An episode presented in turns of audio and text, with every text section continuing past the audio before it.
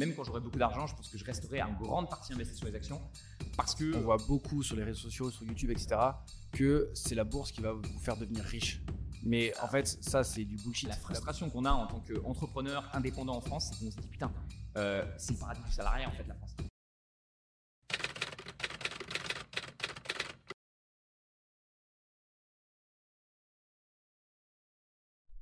Chers investisseurs, nous sommes super contents de vous retrouver pour un nouveau podcast en live. En live. Et cette fois-ci, nous sommes à Maurice. Ça se voit pas forcément parce qu'on a loué un, petit bureau. J'ai un peu bronzé moi quand même. Hein. Ouais, ça se voit un petit peu ton bronzage. Moi aussi un petit peu. Euh, Clément est venu, euh, est venu me voir et on a profité de, ça pour, euh, pour allier un petit peu des vacances. Et on s'est dit quand même à la fin de cette petite semaine de vacances qu'on s'est accordé, est-ce qu'on se ferait pas un podcast épisode spécial justement sur l'expatriation parce que forcément c'est le sujet dès qu'on vient dans un nouveau pays, on voit les différences par rapport à son pays d'origine.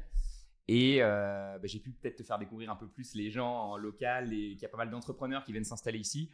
Et euh, c'est peut-être une, question que vous vous posez, que vous êtes posé un moment, notamment si, euh, je sais que ça ne va pas concerner tous les gens qui vont nous écouter, mais si vous commencez à travailler en ligne, en télétravail, eh ben forcément, à partir de ce moment-là, vous dites, en fait, je peux m'installer, certes, je peux passer de, au lieu de bosser à Paris, je peux bosser à Clermont, mais en fait, je peux bosser aussi potentiellement en Italie, en Espagne ou même à l'île Maurice, quoi. Et, du coup, c'est intéressant de réfléchir à ça parce que ça va avoir un impact évidemment sur, euh, sur euh, l'argent que vous allez gagner et évidemment le, style de vie. Donc, c'est un sujet un petit peu différent de, ce qu'on a l'habitude de faire parce que ça mélange le pro et, le perso. Qu'est-ce que tu as pensé, toi, Clem, de, Maurice, du coup euh, bah, C'est vrai que tu rencontres beaucoup de personnes qui font la même chose que ce que je fais en France et ça, c'est très différent parce que moi, je suis entouré de personnes qui ne sont pas du tout du milieu Internet. Et euh, par rapport au, fait de, enfin par rapport au télétravail, et ce que tu disais, c'est qu'on a aussi rencontré des personnes qui font pas forcément que du online, mais qui sont aussi 100% télétravail avec la France, euh, avec du coup une fille qui fait euh, dans le notariat, Claire de Notaire, je crois, qui a fait. Donc c'est vrai qu'au final, on pense beaucoup à l'expatriation pour les gens qui font du en ligne et qui sont 100% digital et tout, mais au final, il y a aussi des métiers un peu plus classiques qui ont pu se digitaliser, comme cette fille-là, du coup, et c'est super intéressant. Après, euh, c'est vrai que l'ambiance générale, enfin, tu sens quand même que les discussions sont pas les mêmes euh, que euh, dans le petit patelin où ce milieu-là n'est pas du tout connu. Donc ça pousse vers le haut et je pense aussi que je commence à comprendre pourquoi il y a beaucoup de personnes qui vont s'entourer, beaucoup de personnes qui partent à Dubaï, tu vois, typiquement c'est la destination où on voit beaucoup d'entrepreneurs partir. Mais c'est vrai que quand tu t'entoures de personnes qui font la même chose que toi, qui sont plus avancées que toi, bah ça te tire instantanément vers le haut, je pense. Ouais, c'est ça, c'est-à-dire que dans ton patelin, enfin dans ton patelin, en plus t'es pas dans un patelin, t'es à peau, mais forcément, et moi j'ai pareil euh, au Puy-en-Velay quand je revois euh, mes anciens potes, euh, c'est vrai que les sujets dont on va parler vont pas être des sujets, voilà, pas les mêmes, pas du tout les mêmes, et même ça peut créer des fois des tensions parce que bah t'as pas forcément les mêmes valeurs sur l'argent, alors qu'ici, bah tu rencontres des gens qui bossent en ligne, qui sont voilà, qui ont envie de, de progresser et tout ça, et donc c'est vrai que c'est ça donne envie euh, quelque part aussi de. ça pousse à la réflexion et de se dire voilà. Euh, et c'est vrai que c'est facile quand tu vas, euh, tu t'expatries en ligne, il suffit d'aller dans un hub. Donc, tu as, cité Dubaï, il y a l'Estonie, il y a plusieurs endroits comme ça qui sont, qui sont ah, connus pour avoir des impôts assez faibles, mais aussi du coup une grosse, une grosse, une grosse part d'entrepreneurs en ligne. Et du coup, forcément, dès que tu arrives, tu fais plus facilement des contacts.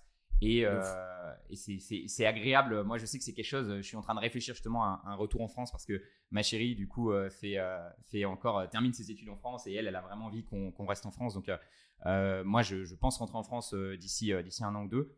Et mais c'est vrai que c'est ça qui va le plus me manquer à Maurice. Tu vois, les gens pensent que c'est les impôts ou je sais pas quoi, mais non, en fait, c'est vraiment la mentalité entrepreneur, investisseur des gens où quand tu leur dis, bah voilà, j'investis en bourse, ils te disent pas t'es fou, ils te disent plutôt comment tu fais, explique-moi. Et ça, même, euh, même au-delà de la bourse, tu vois, euh, typiquement l'argent, c'est un sujet qui est beaucoup moins euh, tabou et qui est beaucoup plus ouvert. tu parles très vite de chiffres, tu parles de business. En fait, tu te rends compte que la majeure partie des expats sont dans le business, tu vois. Et oui. Et en fait, de suite, moi, je passe d'un t'es bizarre et ce que tu fais, t'es un peu tout seul à peau à faire ça. En tout cas, il y a d'autres personnes, je pense, mais que je connais pas forcément, mais dans mon entourage, à euh, je suis le petit poussé et en fait, euh, je connais rien du business, tu vois, parce que je suis quand même assez récent dans ce milieu-là. Mais, euh, mais ouais, c'est ouf. Après, c'est vrai que ça. Enfin, moi, je sais que je vais rester en France parce que je, t'en ai déjà parlé, mais pour moi, les relations sont hyper importantes c'est ce qui me permet d'être heureux aussi. Mon groupe de potes, etc., on est vraiment très potes et tout le temps fourré ensemble et c'est hyper important pour moi. Mais c'est vrai que cet aspect réseau et aussi l'aspect fiscal, parce que je pense qu'on va en parler un peu. moi, je me fais défoncer et j'en ai un peu marre, tu vois. Ouais, il paraît que tu as reçu une petite lettre qui t'a bien mis au ouais, fond. Donc, pour la petite histoire, en gros, ce qui s'est passé, c'est que j'ai reçu une lettre de la sécurité sociale où, en fait, la Sécu, je pense que après avoir donné beaucoup d'argent pendant la période Covid, ben, font des contrôles un peu plus poussés sur certaines professions, notamment les professions réglementées de santé. Et du coup, à la moindre petite, au moindre petit problème de facturation, je vais, pas, je vais passer les détails, mais c'est vraiment des choses qui ne touchent pas au cœur de métier et aux soins que j'ai apportés à la personne. C'est vraiment de l'administratif. Est-ce que la personne est en affection longue durée ou pas? Est-ce que c'est marqué sur la prescription ou pas? Enfin, des trucs vraiment qui ne changent pas le soin. Et euh, du coup, il y a une personne euh, à la Sécu qui est, euh, est payée pour prendre toutes nos ordonnances, toutes nos facturations et voir si tout fonctionne bien. Et du coup, j'ai pris une amende parce qu'il y avait des. Enfin, une amende. C'est en gros, ils reprennent un trop perçu de 5500 balles donc euh, en fait, euh, vas-y, fais chier quoi, tu taffes. Euh, déjà, on est payé 16 balles, 13 la séance de base, ce qui est ridicule, c'est moins cher qu'une pizza à la truffe. tu te dis, eh, putain, j'ai fait 5 ans d'études, j'ai passé un concours difficile, tout ça pour qu'ensuite l'administratif maintenant vienne en plus nous défoncer ce qu'on a gagné. Bah, ouais, il peut y avoir un, un, espèce de, de ras-le-bol. ici à Maurice, je connais des gens qui travaillent sur Amazon FBA, tu as dû les rencontrer. ils font, ils ont, en gros, ils sont 50, ils font 50 millions par an.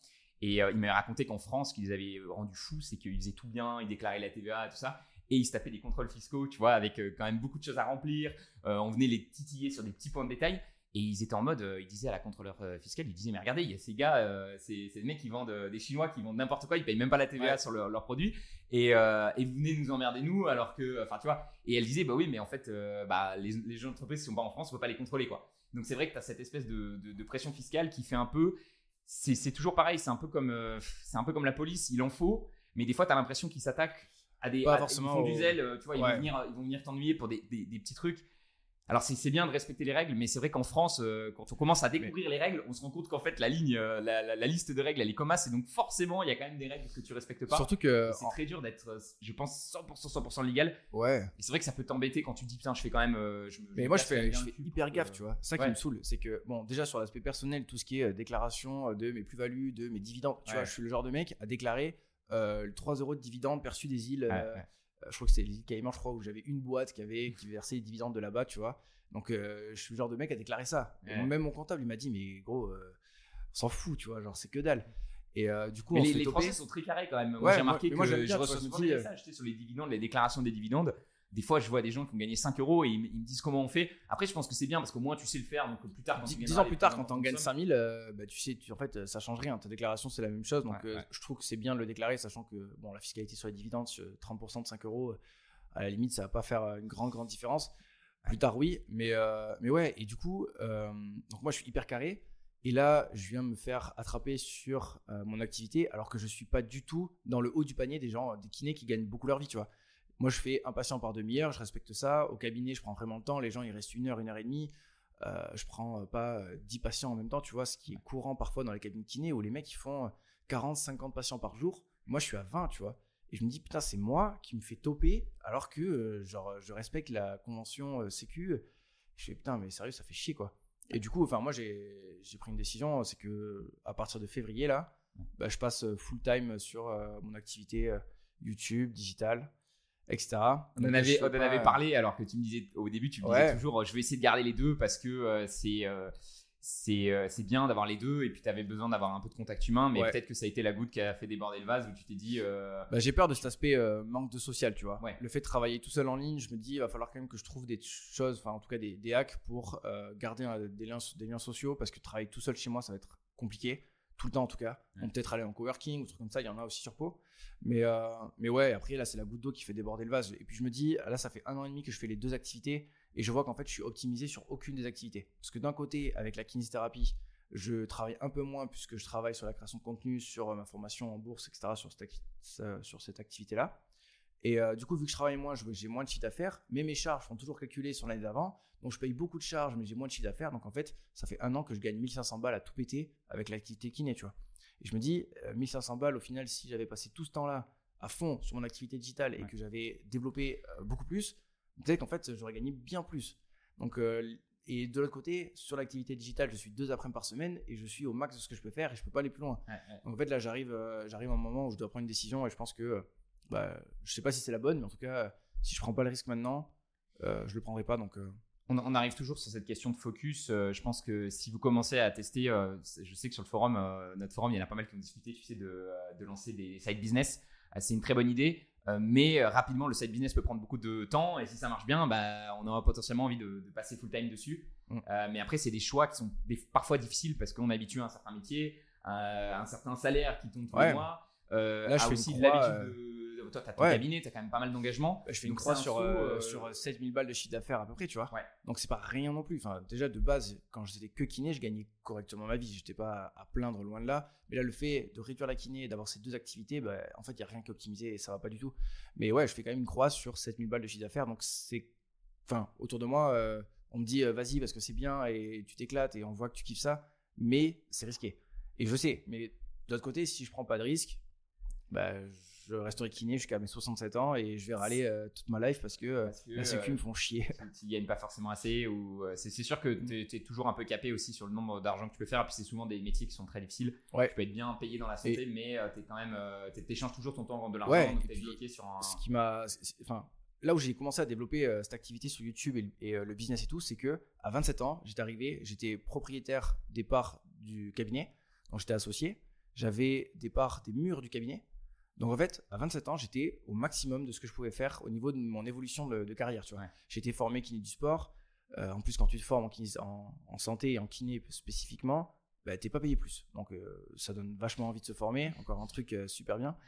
Et du coup, bah, j'étais au max quoi. 27 ans au max. tu dis putain, en fait 40 ans à faire la même chose sans stimulation intellectuelle. C'est dur, ça va pas le faire. C'est dur. Mais c'est le gros problème en, en France. J'ai l'impression qu'il y a une espèce de de plafond de verre très rapidement, c'est-à-dire que mm. on a un SMIC euh, qui est assez élevé par rapport à d'autres pays européens, euh, mais l'employeur ne veut pas payer trop parce qu'après il va y avoir trop de charges, et donc j'ai l'impression que tout le monde se retrouve un peu dans cette euh, assez rapidement, tu te retrouves voilà, tu sors des métiers un peu des, plus bas métiers qui sont payés SMIC, tu te retrouves dans la case environ 1800 2000 allez entre 1800 et 2500 euros, mais après pour progresser au-delà de ça, difficile peut-être sans lancer sa propre activité ou ou alors un métier euh, sales, euh, métier où tu prends des coms, etc. Et du variable. On le voit, euh, notamment, on reçoit pas mal de messages. Je sais que j'avais fait une vidéo là-dessus. combien de temps tu, tu, prends pour devenir libre financièrement Et ça dépend de ton taux d'épargne. Et ce taux d'épargne-là, bah, évidemment, voilà, si, si tu es capé sur ton revenu, ça va être difficile parce que si tu gagnes 2000 euros, bon, peut-être tu peux vraiment dépenser que 1500, donc tu investis 500, c'est bien. Et si c'est stable, franchement, ça peut te permettre d'atteindre des bons résultats au bout d'un certain temps. Mais c'est vrai qu'au bout d'un moment, tu te dis, OK, j'ai du temps libre, j'ai envie d'accélérer ça. Euh, ben parfois la, vraie solution, ça va être d'enlever de, ce plafond de verre. Et des fois, c'est malheureusement changer d'industrie parce que dans son industrie, c'est pas possible de progresser plus. Mais il faut se rendre compte qu'il y a plein d'industries et ici à Maurice, on s'en rend compte aussi parce qu'on rencontre plein de gars qui gagnent beaucoup d'argent sur plein de domaines différents, euh, l'e-commerce, euh, mais tout ce qui est développement web, tout ce qui est et il y a vraiment des industries, voilà, on parle de l'IA beaucoup en ce moment qui, qui, qui grandissent vite et, et, où il y a des opportunités où voilà, on, en 5-6 mois, je pense que tu peux, devenir, euh, tu peux devenir assez bon et commencer à gagner tes premiers sous. Mm. Euh, maintenant, ça prend toujours du temps de, vraiment gagner complètement sa vie avec une activité. Tu vois, toi, ça finalement, ça va bah, arriver là et ça sera au bout de, 3 ans. Quoi. Mais euh, ouais, là, ça fait 2 ans que j'ai fait la première vidéo, même pas encore. Donc ça fait, ouais, ça fait même pas 2 ans, donc c'est assez récent. Mais c'est vrai que par contre, la transition est assez compliquée. Mm. Parce que, en fait, tu passes d'une situation assez stable tu vois, par exemple, moi, j'investissais pas mal en bourse. J'investissais 1500 euros à peu près tous les mois. Tous les mois. Donc, c'était quand même euh, très correct. C'était très bien. Et ces derniers temps, j'ai dû réduire parce que je suis obligé d'anticiper ma transition professionnelle. Donc, je suis obligé de mettre du cash de côté. Je sais que mes charges vont continuer, mais que je vais plus rentrer de chiffre d'affaires. Donc, euh, je dois anticiper ça. Et du coup, et, avec mon activité sur le web, sachant que c'est un side business et que je suis pas à 100%, je me verse pas d'argent encore avec ce business-là, tu vois. Je me paye des charges. Je me suis payé le billet pour aller à Maurice parce que on avait prévu de taffer un petit peu. Enfin, je vais pas le passer à 100%, mais tu vois, il y a des choses comme ça qu'on peut. Enfin, c'est avantageux. Mais, euh, mais du coup, petit à petit, j'investis de moins en moins. Et en fait, là, je suis, il y a une zone grise où, en fait, il faut pas rester dedans. Donc, euh, quand tu as envie de te lancer, je pense qu'il faut, à un moment donné, il faut y aller à fond, sinon. Et en fait, c'était ça. J'avais deux solutions. C'est soit j'y vais à fond, je teste, et, euh, et si ça fonctionne, tant mieux. Et si ça fonctionne pas, je suis toujours kiné. Soit euh, j'arrête le side business et je me remets à fond parce qu'en fait, l'entre-deux. Euh, il y a trop de travail eh pour le résultat. Quoi. Surtout que tu avais un peu des, biens immobiliers aussi. Tu ouais, ouais, Moi, j'avoue que je, suis très euh, focus sur une manière que vous avez de, bien gagner votre vie et focus sur une manière de bien investir votre argent. Et, et, voilà, et pour moi, les deux suffisent. Et la bourse, ça, se combine très bien avec un, mm, mm. business à cash flow. Au contraire, à l'IMO, ça va plus se combiner, je pense, avec un CDI où tu as du temps justement pour t'occuper un peu des biens IMO parce que ça prend quand même, à mon avis, plus de temps que des investissements boursiers. Et je dis toujours, il y a trois types d'investissements qu'il faut toujours faire. C'est en vous, donc se former, apprendre des choses, que ce soit via des livres, des formations, des choses comme ça dans votre business, donc dans votre side business, ou voilà, forcément, si vous voulez vous lancer dedans et que c'est quelque chose qui va pouvoir vous faire gagner de l'argent et, vous allez progresser, là, le, retour sur investissement, il est démentiel. il faut. Si vous achetez une formation 1000 euros pour apprendre à coder, mais que derrière, grâce à vos compétences, vous êtes capable de décrocher des contrats à 2-3 000 euros par mois, euh, et, ça, ça, ce que je dis, c'est complètement réalisable. Moi, j'ai un, ami qui fait du, social management, euh, donc il gère des réseaux sociaux, et c'est ce que je te disais, il est payé 2000 euh, euros par mois pour gérer un Twitter, un compte Twitter. Donc, il faut, se rendre compte. C'est pour ça que moi, je suis toujours partagé sur ces questions-là parce que j'ai pas envie de dire aux gens, bah, quittez votre boulot, tu vois. Et, je veux pas dire que c'est pas risqué et que voilà. Mais il faut aussi se rendre compte de l'opportunité qu'il y a euh, à travers ces nouvelles technologies et ces nouveaux business. Les sociétés sont prêtes à payer très cher si vous êtes bon euh, dans votre domaine de compétences. Euh, et, euh, et ça peut arriver assez rapidement de décrocher des, bons contrats. ouais. Je pense qu'en fait, l'échelle est complètement différente de, des métiers traditionnels dans le salariat. Genre, en gros, euh, presque dire, en fait, sur des business comme ça, en fait, presque 10 000 euros par mois, c'est très bien. Mais il y a beaucoup de personnes qui font beaucoup plus. Et en fait, cette norme-là, c'est pas du tout la même de, bah, de 95% des gens, parce qu'il faut le dire quand même, c'est une exception. Euh, je pense qu'il y a beaucoup de personnes qui sont hyper motivées, hyper déterminées à aller beaucoup plus haut avec euh, une vision de la vie où euh, on a envie de, se développer, d'avoir mm. de l'abondance, etc. Et c'est pas le cas de tout le monde. Mais, mais ouais, en fait, tu arrives très très vite sur des montants, des salaires très élevés. Après, salaire, oui et non, tu vois, c'est toujours pareil, c'est du chiffre d'affaires. Et quand faut qu'on en parle, on va parler des, impôts en France et qui peuvent réduire drastiquement le, net qu'il y a dans la poche. Mais en tout cas, déjà sur le, le brut, il faut bien se rendre compte qu'en effet, euh, il va y avoir euh, voilà, des, domaines et notamment, euh, on parle beaucoup. alors après, il y a carrément de lancer son business, mais là c'est plus compliqué, il faut avoir plus d'expérience et ça peut être plus challengeant. Toi, tu as, démarré avec ça. Mais souvent, ce que font aujourd'hui beaucoup les gens sur Internet qui ont envie de liberté, et je pense que c'est important de parler de ce sujet-là parce que finalement, moi, je me sentais pas libre dans un métier qui me plaisait pas. Donc, à nouveau, si vous avez un métier qui vous plaît, c'est encore autre chose. Mais des fois, tu fais un métier qui te plaît pas et tu te dis, je vais devoir le faire pendant 30 ans pour enfin être libre.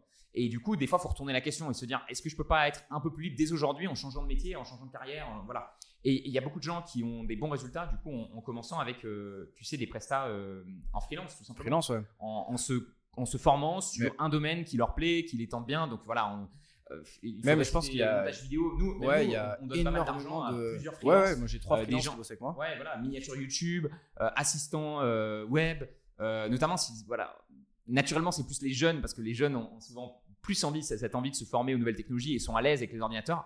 Mais honnêtement, même si vous avez 30-40 euh, ans euh, et que vous sentez que vous êtes dans, une, votre carrière, il n'y a, plus de progression, franchement, euh, tu vois, rien n'empêche de, se former, de, partir sur autre chose. Quoi. Et, Après, je pense que tu vois, important, être heureux dans, son travail parce que c'est ça aussi qui est très important, c'est que potentiellement tu vas le faire encore longtemps. Ouais, ouais. Mais je pense qu'il y, y, a trois aspects à prendre, tu vois. Il y a vraiment, ou même, enfin, on va dire deux. Je pense qu'il y a l'argent qui est important, ça c'est sûr, c'est important. Mais aujourd'hui, si tu prends, par exemple, gagner 5000 euros par mois et euh, travailler 50 heures par semaine dans un boulot qui te fait chier, est-ce que c'est pas peut-être mieux de gagner deux fois moins, donc 2500 balles, dans un boulot que tu kiffes avec euh, et, une gestion 100% libre de ton temps, tu vois? En fait, c'est ces trois variables-là, genre euh, le kiff, la liberté et l'argent, qu'il faut prendre en compte. Et moi, je sais que j'ai fait le calcul, je me suis dit aujourd'hui, bon, certes, je gagne bien ma vie, mais si je descends à 2000 balles par mois, c'est-à-dire un salaire que je pourrais potentiellement me verser si euh, je passe à temps plein et que euh, j'augmente un petit peu mon chiffre d'affaires, mais vraiment léger par rapport à ce que je fais aujourd'hui, c'est quelque chose qui serait atteignable. Et je me dis, est-ce qu'avec 2000 euros par mois, 100% libre de ce que tu fais, de ce que tu veux, plus personne pour te faire chier, euh, plus d'administratif. Après, ça dépend, tu vois, ça dépend vachement des profils des gens. Moi, j'avais entendu dans un livre, il parlait des drives, des, le livre s'appelle Drive, il me semble, les, trois, les trois éléments de motivation euh, au boulot et tu sais qu'il n'y avait pas l'argent dedans. C'est ça qui est, surprenant. C'était, il me semble, l'autonomie. Donc, sentiment que tu peux faire un peu et travailler sur ce que tu veux. On en parlait avec mon hier et il a lu un bouquin là-dessus. Il disait que souvent on met les gens aussi dans les métiers, dans des tâches où ils ne sont pas bons, où ils prennent pas de plaisir. Et, donc ça, c'est important de se battre auprès de, de, sa, de, ses supérieurs et de sa hiérarchie, de dire bah, mettez-moi dans un domaine où je vais exceller. Et, d'ailleurs, euh, donc euh, je, vais, je vais terminer sur les trois, mais on va parler de l'excellence parce que moi, c'est un des gros critères, je pense, qui fait la différence. Donc l'autonomie, euh, il me semble qu'il y avait euh, les gens, et ça c'est le plus important, je crois, le critère le plus important, c'est-à-dire le lien social avec les gens. Euh, est-ce que l'équipe quoi L'équipe et voilà. Et après, est-ce que tu es passionné Est-ce que ça te drive le, côté passion Est-ce que tu es passionné par ce que tu fais et tu y penses en rentrant chez toi, etc. Et je pense que beaucoup de gens se retrouvent aussi dans un métier où c'est un peu ce que j'appelle le CDI planqué, quoi. C'est-à-dire que c'est c'est ok, je gagne pas trop mal ma vie, mes collègues du bureau ça va à peu près, tu vois, mais au bout d'un moment, je pense que cette situation-là, elle est trop confortable et, et, des fois, ça peut être bien de se dire bon là, c'est pas le pire, je suis pas, tu vois, je suis pas le plus à plaindre. Il y a des gens qui sont dans une pire situation que moi, mais j'ai envie de plus. Et je vais me diriger vers quelque chose où je vais pouvoir vraiment exceller, où je vais vraiment pouvoir me donner à fond. Et en me donnant à fond, non seulement moi je vais kiffer, mais je vais sûrement pouvoir gagner plus. Parce qu'à un moment, euh, c'était le titre, tu sais, les Américains font beaucoup ça, là. So good they can't ignore you. Tellement bon que les gens, que l'entreprise peut plus t'ignorer, l'entreprise peut plus se passer de toi. Et là, dans les négociations salariales, c'est fort. Quand tu es, es, vraiment quelqu'un qui, qui, est très bon, bah tu peux venir et dire, bah voilà, maintenant je vais te payer tant et l'entreprise va dire bon ben normalement on paye pas tant, mais là on va payer tant parce que tu es vraiment bon. Et donc c'est aussi réfléchir en effet en termes d'avantages compétitifs. On parle beaucoup des avantages compétitifs dans les entreprises, de, la douve, mais en fait vous avez votre propre douve personnelle. Si vous êtes capable de faire quelque chose que très peu de gens sont capables de faire, euh, vous avez une compétence qui est rare et qui, est très chère pour l'entreprise, qui, apporte beaucoup de valeur. Je pense que ça peut permettre vraiment de développer euh, drastiquement votre revenu. Et, euh, et voilà sur un commentaire YouTube il y a pas longtemps, quelqu'un qui me disait il y a très peu de gens qui gagnent plus de 2500 euros net par mois en France. C'est vrai, mais en même temps, il y, en a, il y en a aussi qui existent. il y en a beaucoup qui existent, euh, qui, doivent gagner les 5000, les 10 000. Euh, et donc, c'est intéressant peut-être de, regarder comment ces gens-là font, comment ils y sont parvenus. Et moi, tu vois, une réflexion que je m'étais faite, c'est que en moyenne, dans, dans, la formation Trident, la méthode Trident, les gens déposent 500 euros par mois. Donc, ils sont incapables de mettre 500 euros par mois. L'idée, ça serait de calculer à partir de ces 500 euros par mois combien de temps tu mets pour devenir libre financièrement. Je pense qu'avec 500 euros par mois, alors après, tout dépend du chiffre qu'il te faut pour devenir libre financièrement. Il y a des gens, il leur faudra 1000 euros, des gens, il leur faudra 2000, des gens, il leur faudra 10 000. Mm. Mais on sait qu'à peu près les gens, je pense que c'est un 2000 euros par mois. Je pense que la majorité des, gens seront d'accord pour dire que c'était libre financièrement. Tu, couvres tes charges au moins avec 2000 euh, balles, euh, c'est déjà pas mal. Exactement. Et donc, je pense que en déposant 500 euros, avec l'objectif de gagner 2000 euros par mois de revenus passifs, je pense que ça prend, faudrait que je j'analyse les calculs, mais ça prend un petit 20 ans, 30 ans. C'est un peu long. C'est atteignable, mais c'est plus une retraite en mode je compte pas sur l'État et je me crée ma propre retraite. Et donc, pour beaucoup de gens qui voudront l'atteindre plus vite, qui voudront l'atteindre à 40 ans, euh, euh, qui voudront prendre la retraite un peu plus tôt, ou à 50, même 10 ans, 10 ans plus tôt, il y aura ce besoin d'augmenter ces 500 euros. C'est-à-dire, au lieu de déposer 500, passer à 1000, voire à 1500. Et pour passer à 1000, à 1500, bah, il faut augmenter forcément euh, son revenu. Je pense. C'est là, c'est là qu'il y a un point très très important et je pense très intéressant parce que on voit beaucoup sur les réseaux sociaux, sur YouTube, etc. que c'est la bourse qui va vous faire devenir riche. Mais en fait, ça, c'est du bullshit. La bourse, c'est là pour euh, faire fructifier l'argent que vous avez déjà gagné. Donc, plus vous en gagnez de base, plus euh, en fait ça va marcher. Mais c'est une variable vraiment non négligeable. Genre, la bourse, c'est vraiment trois piliers tu as le temps. Donc, on en a parlé, plus tu investis longtemps, plus les intérêts composés, on, c'est pour ça qu'il faut, il faut commencer tôt, même si euh, il faut mettre. Moi, j'ai toujours les jeunes, il vaut mieux mettre 80% de l'argent. Si vous êtes capable de mettre 100 euros de côté, il vaut mieux mettre 80 euros dans votre formation et seulement 20 euros en bourse. en bourse, ouais. Parce que euh, tu vas décupler. Voilà, mais les 20 euros en bourse, il est important de les mettre parce que tu prends l'habitude et parce que sur un long période de temps, ça va quand même rapporter. C'est hyper important. Et le deuxième, c'est la performance. Mais euh, ça aussi, la performance, tu peux pas avoir une performance illimitée. Plus tu prends, enfin, plus tu vises une performance élevée, plus tu prends du risque donc il y a toujours un rapport risque-rendement à respecter euh, en fonction du profil, etc. Et la troisième variable sur laquelle on, peut le plus jouer au final, c'est bah, le capital que tu vas investir. Et au final, si déjà tu arrives à jouer énormément sur ce levier-là et passer de 500 euros à investir tous les mois à 1500, peut-être 2000, et en fait, il y a des gens, on se rend pas compte, mais il y a des gens qui investissent énormément, énormément d'argent. Et derrière, bah, en fait, euh, ton argent travaille vraiment pour toi. Mais même quelqu'un qui n'a pas quelque chose d'optimisé, c'est vrai que s'il gagne juste 5%, mais qu'il a 1 million placé, bah en fait, euh, il gagne euh, énormément d'argent et, il peut être libre. Donc, je, suis d'accord avec toi et je pense que l'optimisation de la performance, en fait, plus tu as de capital et plus c'est intéressant d'optimiser la performance, moins tu as de capital et moins tu te prends la tête. Et, tu vois, et moi d'ailleurs, c'est un truc que je dis souvent, c'est que si vous ne pouvez pas déposer au moins 300 euros par mois, je recommande de ne pas rejoindre mon programme qui est justement un programme pour optimiser la performance.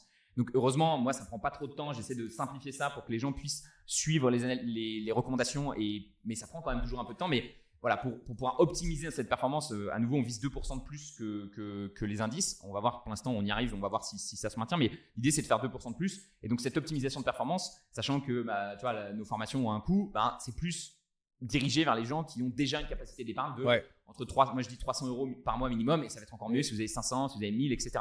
Donc en effet, il y a toujours cet équilibre. Et je pense que moi, là, j'arrive enfin à un point, tu vois, où euh, avec près de plus de 500 000 euros en bourse, où je commence à me dire, en fait, la bourse, ça m'a déjà rapporté 100 euh, 000 euros de, bénéfices. Et donc, voilà, ça commence à devenir des trucs où euh, voilà, euh, je, pourrais finalement chercher à optimiser plus et passer beaucoup plus de temps là-dessus parce que pour moi, il y a un vrai gain euh, marginal si j'arrive à augmenter de 1% la performance. Ça, c'est une question intéressante en vrai parce que est-ce que tu penses que plus tu as d'argent, plus tu vas optimiser la performance et chercher plus de performance?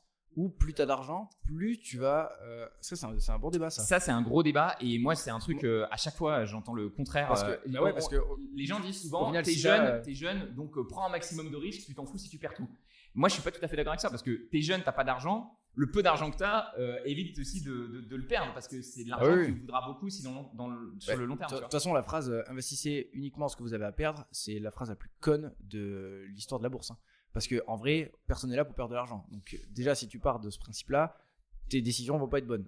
Ouais en fait, sur du gambling. C'est des euh, citations où elles sont à moitié justes, à moitié fausses. Je dirais pas que c'est complètement à jeter. Disons qu'il faut pas partir avec le fait de se dire, ok, je, mets cet argent-là, et il faut que je le récupère demain. Voilà. Mais, c'est plus ça. Mais il faut pas partir en effet avec l'idée que tu vas déjà perdre. C'est comme tu lances pas une boîte avec l'objectif de dire, bon, bah, quand tu vas, pas grave, je vais, je vais échouer. On en avait parlé hier. Quand tu vas au casino, euh, quand tu vas au casino, tu te dis, voilà, là, tu avec 40 balles, je peux les perdre. Voilà. Ok, mais par contre, quand tu investis ton argent, l'investissement a pour but de gagner de l'argent, ou en tout cas d'en faire quelque chose d'intelligent. Donc, euh, tu pars pas en te disant euh, je peux le perdre.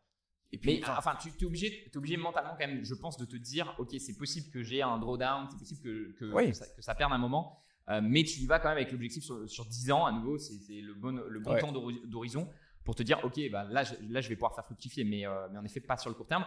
Mais, pour rejoindre le, sujet que tu disais, en effet, il y a beaucoup ce truc de ok, je suis jeune, donc je vais voilà voilà je vais je vais miser sur des petites cryptos des trucs qui peuvent faire x100 et au contraire, je suis plus âgé, euh, j'ai mon capital, donc je veux vraiment le sécuriser. Je suis pas forcément d'accord avec ça, tu vois, parce que euh, je, comprends un peu la logique qui est derrière, mais je pense que les jeunes euh, auraient, gagneraient beaucoup à faire des trucs sécurisés. Et je pense que quand tu as beaucoup de capital, tu peux prendre un peu plus de risques aussi, parce que finalement, si tu en perds un petit peu, bah, tu vois. Ouais, et puis de l'autre côté, on, revient à la question où est-ce que je pense qu'il n'y a pas de bonne de je pense qu'il n'y a pas de bonne ou mauvaise réponse en fait à cette question. Ça va dépendre de la personne. Parce qu'une personne, imaginons, une personne qui a 10 millions d'euros, ce qui est énorme. Ouais. Au final, si lui, il fait 5% sur son capital tous les ans, bah, franchement, je sais pas comment ça fait, mais ça fait déjà euh, une très belle somme. Donc, ça lui suffit. Est-ce que euh, prendre plus de risques, avoir plus de stress, euh, si déjà il est un peu limite psychologiquement, etc., est-ce que ça vaut le coup d'aller chercher un peu plus de, risques? Je suis pas sûr, tu vois. Je pense qu'en fait, il n'y a pas de bonne réponse. Ça va dépendre du profil. Mais par contre, je te rejoins dans le sens où en fait, pareil, je pense qu'il n'y a pas de, mauvaise, de bonne ou mauvaise réponse sur euh, t'es jeune, tu dois aller sur du risqué et euh, faire euh, des multiples, tu vois. je pense que ça. Je pense que tu as plus intérêt à le faire quand tu es jeune, d'essayer de, faire ces stratégies quand tu pas beaucoup de capital, tu vois. Mine de rien, si tu es intelligent et que tu arrives à mm. faire x10 sur une crypto, c'est toujours l'argent que tu n'avais pas de base, tu vois. Ouais, mais après, je, suis. Ouais, alors tu vois. Après, il y a des mecs, hein, il y en a qui ont fait x10 et du coup ça leur a fait un capital de base, qu'ils ont remis en bourse, mais c'est rare. la majorité, la grande majorité, 95% des, bah, jeunes ont perdu de l'argent. Euh, et cet argent-là, euh, tu vois, c'était le début de leur fonds de sécurité, c'était le début, ils auraient pu prendre des bonnes habitudes avec cet argent-là. Donc moi, je suis vraiment anti ça. Et de toute façon, moi, je suis contre cette idée de dire, tu, tu, l'as sorti tout à l'heure, cette phrase, et je pense qu'il faut faire très attention parce qu'il y a vraiment des astérix sur euh, plus de risques, plus de rendement. De manière générale, c'est vrai, mais on se rend compte que moi, j'essaie toujours d'améliorer de, mon rendement tout en diminuant mon risque. Et typiquement, les actions de qualité, euh, on le sait, euh, et voilà, le MSC World, c'est moins de drawdown et c'est une meilleure performance pourtant par rapport au, le MSC World Quality par rapport à MSC World. Donc je pense que tu as, vraiment cette optimisation-là. Et c'est vrai qu'après, c'est toujours pareil. Moi, je, pense que même quand j'aurai beaucoup d'argent, je pense que je resterai en grande partie investi sur les actions parce que euh, voilà, j'ai mes dividendes qui tombent. Donc tu peux aussi trouver des stratégies qui permettent de te, rassurer sur la, partie risque. et, je pense que voilà, si tu vis par exemple des dividendes, bah en fait tu vois, tu n'as pas trop à t'inquiéter de la volatilité potentiellement des actions et ça te permet quand même de développer ton, patrimoine sur le long terme euh, parce que euh, voilà, le mec qui a, qui a, un million et qui le place à 5%, bon voilà, si l'inflation est à 5%, on, on, avait prévu euh, de, vous faire un sujet sur justement les obligues, etc. Donc ça sera peut-être le, prochain sujet du podcast. Il faut peut-être qu'on se ressente, mon Clem, je suis en train de penser sur, du coup, sur, la partie fiscalité française. Est-ce que tu peux nous donner ton avis, toi, justement, sur le brut, le net, ton expérience? Est-ce que quand on gagne en France, bah, comme toi, on fait beaucoup de chiffre d'affaires, euh, concrètement combien il reste euh, dans la poche? Et moi, pendant ce temps-là, je vais euh, rebrancher parce qu'on a eu une petite problème de batterie. Ouais. Ben, alors en gros, j'ai deux, enfin tu vois, c'est sur deux activités différentes. la première activité, c'est la kiné. Et la kiné, tu sais, c'est une profession libérale. Donc en gros, tous mes revenus, donc tout mon chiffre d'affaires est considéré comme un revenu imposable, tu vois, sur lesquels j'ai des charges, etc. Donc sur ça, au final, tu te fais quand même pas mal défoncer parce que euh, tu as l'URSAF qui vient là, euh, c'est plus de 20%. Tu as la caisse de retraite, la Carpinco, c'est la caisse de retraite des kinés qui te prend aussi beaucoup. Tu as les charges de ton câble et au final, tu as les impôts sur le revenu. Donc au final, il me reste environ 40% de, du chiffre d'affaires. Parce que j'ai pas mal de charges au cabinet, on a un grand cabinet, on a une secrétaire, etc. Ça peut être optimisé, mais euh, c'est pour mon cas, tu vois. Et après, de l'autre côté, j'ai euh, ma société, donc ma SAS, sur laquelle j'ai mon activité création de contenu, etc., où tous les revenus euh, tombent, tout le chiffre d'affaires. Et là-dessus, pour le moment, je me paye pas de, je me paye pas de salaire, je me verse pas de revenus. Mais tu as deux façons de, de rémunérer dessus. C'est soit en salaire, et si tu te sors un salaire, tu payes 82% de taxes entre les taxes salariales et les taxes patronales par rapport à ton net. Ça, c'est un qui est fou. Les gens ne se rendent pas compte parce que quand tu reçois un 2000 en France, on se rend pas compte que quand vous recevez un 2000, en fait, euh, votre employeur, il a payé un 4000. Il a, payé, il a payé 3008. voilà, il a fait un, quasiment un x2. Et, et, des fois, je me demande si les gens préféraient pas peut-être avoir, euh, bon après, ça, c'est aussi un débat de, société, peut-être avoir euh, moins cotisé, peut-être moins pour leur retraite, mais avoir plus de salaire, comme ça, ils mettraient plus de côté et ils créeraient plus leur. Euh, leur c'est ça aussi, des fois, les, les, calculs, parce que typiquement, quand tu t'expatries, c'est aussi pour ça que les expatriés sont très au courant sur l'investissement, etc., parce qu'ils se rendent compte que dès que tu quittes le système français, bah c'est voilà, t'es tout seul. Va falloir te débrouiller. Et là, la France va pas venir te sauver en te donnant, euh, tu vois, bah, t'as plus, euh, as plus tout ce qui va être justement chômage, etc. Donc T'as plus d'argent, il faut, mieux le gérer et, apprendre à mieux le mettre de côté. C'est là aussi où je me dis que moi, j'ai tout intérêt à, à, prendre le risque parce que en tant que profession libérale, ma retraite, elle est vraiment pourrie par rapport à ce que je gagne. J'ai pas de chômage, j'ai pas de congé payé. Enfin, je suis, je suis, je suis indépendant, tu vois. Mais je me dis, en vrai, j'ai beaucoup de similitudes avec euh, des entrepreneurs qui ont un business sans. Et, j'ai aussi les désavantages euh, de d'être avoir, enfin, d'avoir une entité au-dessus, etc., etc. Donc je me dis, bon là, euh, c'est peut-être mieux quand même de passer 100% business et tu peux beaucoup plus piloter, tu vois, parce que sur la SAS, tu peux aussi décider de te payer en dividende. Et euh, là, tu seras potentiellement moins imposé. Encore que c'est quand même énorme parce que tu te tapes l'impôt sur les sociétés. Donc 15% jusqu'à une certaine tranche, j'ai plus le, je crois que c'est 40 et quelques. et au-dessus, et, au-dessus euh, c'est 25. Donc tu as déjà cet impôt sur les sociétés qui sort et ensuite à 30% de flat tax sur les dividendes que tu te verses. Donc tu arrives encore quasiment à 50%. Sans parler du salaire, c'est vrai qu'une idée, pour vous donner une idée sur la, donc quand vous créez une SASU, qui est généralement le, truc que beaucoup d'entrepreneurs en France vont créer, il y a aussi la SRL qui permet d'avoir des salaires, euh, de se verser des salaires avec un peu moins d'impôts, mais bon, prenons la SASU. Il y a la TVA, donc si vous vendez des produits, vous êtes à 20% de TVA. Il y a euh, euh, donc l'IS qui à nouveau est à 25 avec un taux préférentiel, voilà. Et enfin la flat tax. Donc on est quand même sur 20% de TVA, 25% d'IS et 30% de flat tax cumulé. Euh, il y en a beaucoup qui disent ça que fait de janvier à septembre, tu travailles pour l'État français et euh, le, dernier trimestre, c'est pour toi. Quoi. Donc c'est vrai que c'est un taux d'impôt qui est très élevé. Et donc forcément, ça, ça pousse, je pense, beaucoup de gens à se dire, euh, surtout des gens qui travaillent en ligne, à se dire, est-ce que ça vaut le coup? C'est-à-dire, est-ce que les 60% que je paye d'impôts, je les retrouve derrière sur le système? Donc je pense qu'on peut dire sur pas mal de points qu'on les retrouve en partie. Euh, notamment, tu l'as vu à Maurice, euh, les routes sont pas toujours très bien entretenues. Il y a beaucoup plus de déchets euh, par terre. il va y avoir des soucis comme ça. Donc, je pense qu'en France, on a, on a, un bon, on a un très bon système de santé, même si toi-même tu le dis. Ouais, mais tu vois, moi je suis dedans et le système de santé il est en train de se dégrader mine de rien. Tu vois, aujourd'hui, tu galères pour trouver un médecin traitant. Il y a des déserts médicaux partout. Le, niveau est très bon, le niveau est très bon. Ouais, mais l'accessibilité devient de plus en plus difficile. Une IRM, t'en as pour un mois et demi. Euh, chez les kinés, tu as des semaines d'attente euh, en fonction des zones. J'ai l'impression qu'en France, si tu as un vrai souci de santé, tu vas être super bien pris en charge. C'est-à-dire un truc urgent, tu vois. Mais si tu es euh, comme nous, tu vois, genre, je sais pas, moi j'ai une oreille, tu vois, qui, qui s'infecte, tu vois, c'est pas un problème mineur, mais c'est pas non plus, genre, mon oreille est pas en train de tomber et eh ben euh, ça fait euh, après je suis entre les deux donc c'est plus chaud mais c'est vrai que le rendez-vous ORL euh, en, France ça fait 6 mois 6 mois voilà ouais 6 mois dermato dermato 6 mois donc c'est vrai que c'est un peu c'est un peu chiant et dans d'autres pays c'est plus facilement accessible après le niveau c'est toujours pareil le niveau moi je suis allé voir un ORL à Maurice c'est pas dingue et je me suis dit bon en vrai je vais aller voir l'ORL en France donc c'est aussi ça qu'on critique beaucoup sur les expatriés. Il y en a beaucoup qui disent oui, vous êtes expatriés, mais vous revenez en France pour vous faire soigner, pour accoucher, etc. Donc c'est vrai que les systèmes de, de, santé sont voilà plus ou moins équivalents. Enfin, il y a des avantages et des inconvénients dans les deux. Après, euh, je pense qu'il faut se méfier de ça parce que euh, je pense que les, pays sont en train de se. Voilà, il faut pas oublier qu'on euh, parle de pays qui, qui, sont en train de se développer. Et ça va, je pense, devenir de mieux en mieux. Moi, moi j'ai des expatriés à Maurice qui, ont, qui, sont quand même allés se soigner, qui ont, qui, ont Oui, je pense que ça fonctionne. Mais je pense que le, système français est très bon, mais même, je pense qu'il il est en train de courir légèrement à sa perte. Je pense que le 100% sécu, de toute façon, c'est quasiment terminé. Euh, va y avoir de plus en plus les mutuelles qui vont prendre le relais, donc le prix des mutuelles va augmenter, on va arriver sur un système de santé où il y a une partie prise en charge par la Sécu, hmm. ce qui est déjà le cas pour beaucoup de choses, mais on s'en rend pas compte. Tu vois, moi, quand il y a une personne qui vient au cabinet, si on fait le tiers payant à 100%, c'est-à-dire que le mec il ne paye pas, en fait, il se rend pas compte qu'il y a 60% qui est payé par la Sécu, 40% par sa mutuelle.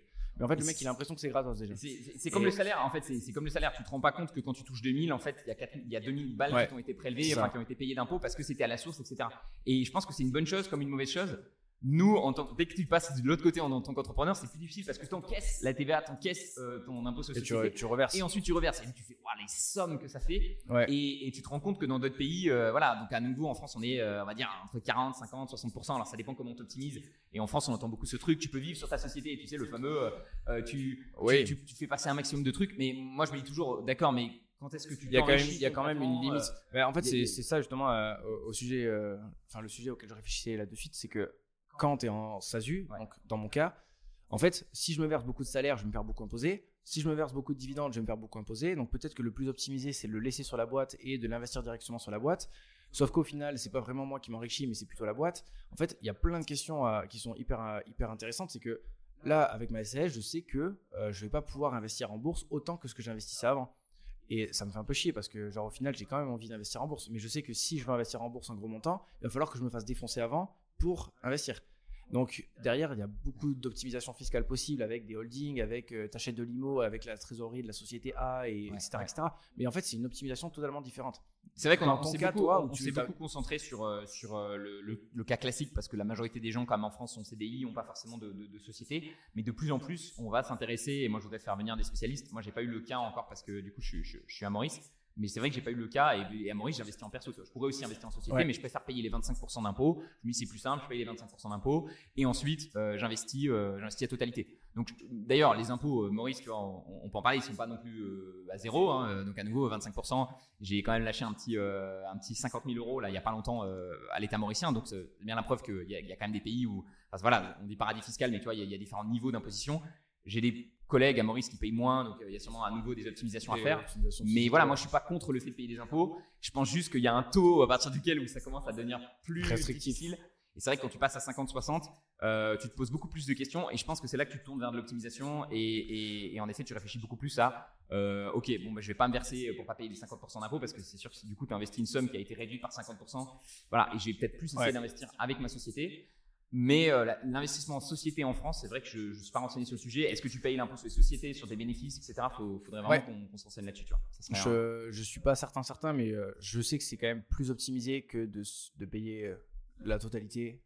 Mais bon, après, le problème, c'est qu'au final, c'est pas toi qui t'enrichis, c'est ta société. Donc, euh, le, jour, reverser le jour où tu veux sortir l'argent, voilà. tu vas te faire défoncer dans tous les cas. tu vas devoir euh, payer. Euh, voilà. Mais bon, mm, mm. après, si tu vois, enfin, je pense que ça dépend de la vision. Si tu as une vision très long terme, tu peux potentiellement investir sur ta société. Mais si tu as une vision, c'est sûr que tu veux faire, je sais pas moi, un exit au bout de 5 ans bah, tu vas peut-être pas le faire, tu vois, parce que la bourse est long terme et investir sur 50, c'est pas ce qui peut se passer, donc euh, c'est pas forcément une bonne si tu, veux revendre ta boîte, c'est pour ça que c'est mieux d'avoir une holding à mon avis, que tu vas, tu vas, revendre uniquement. Je sais que mon père, il est dans une situation où justement il est en train de revendre sa boîte.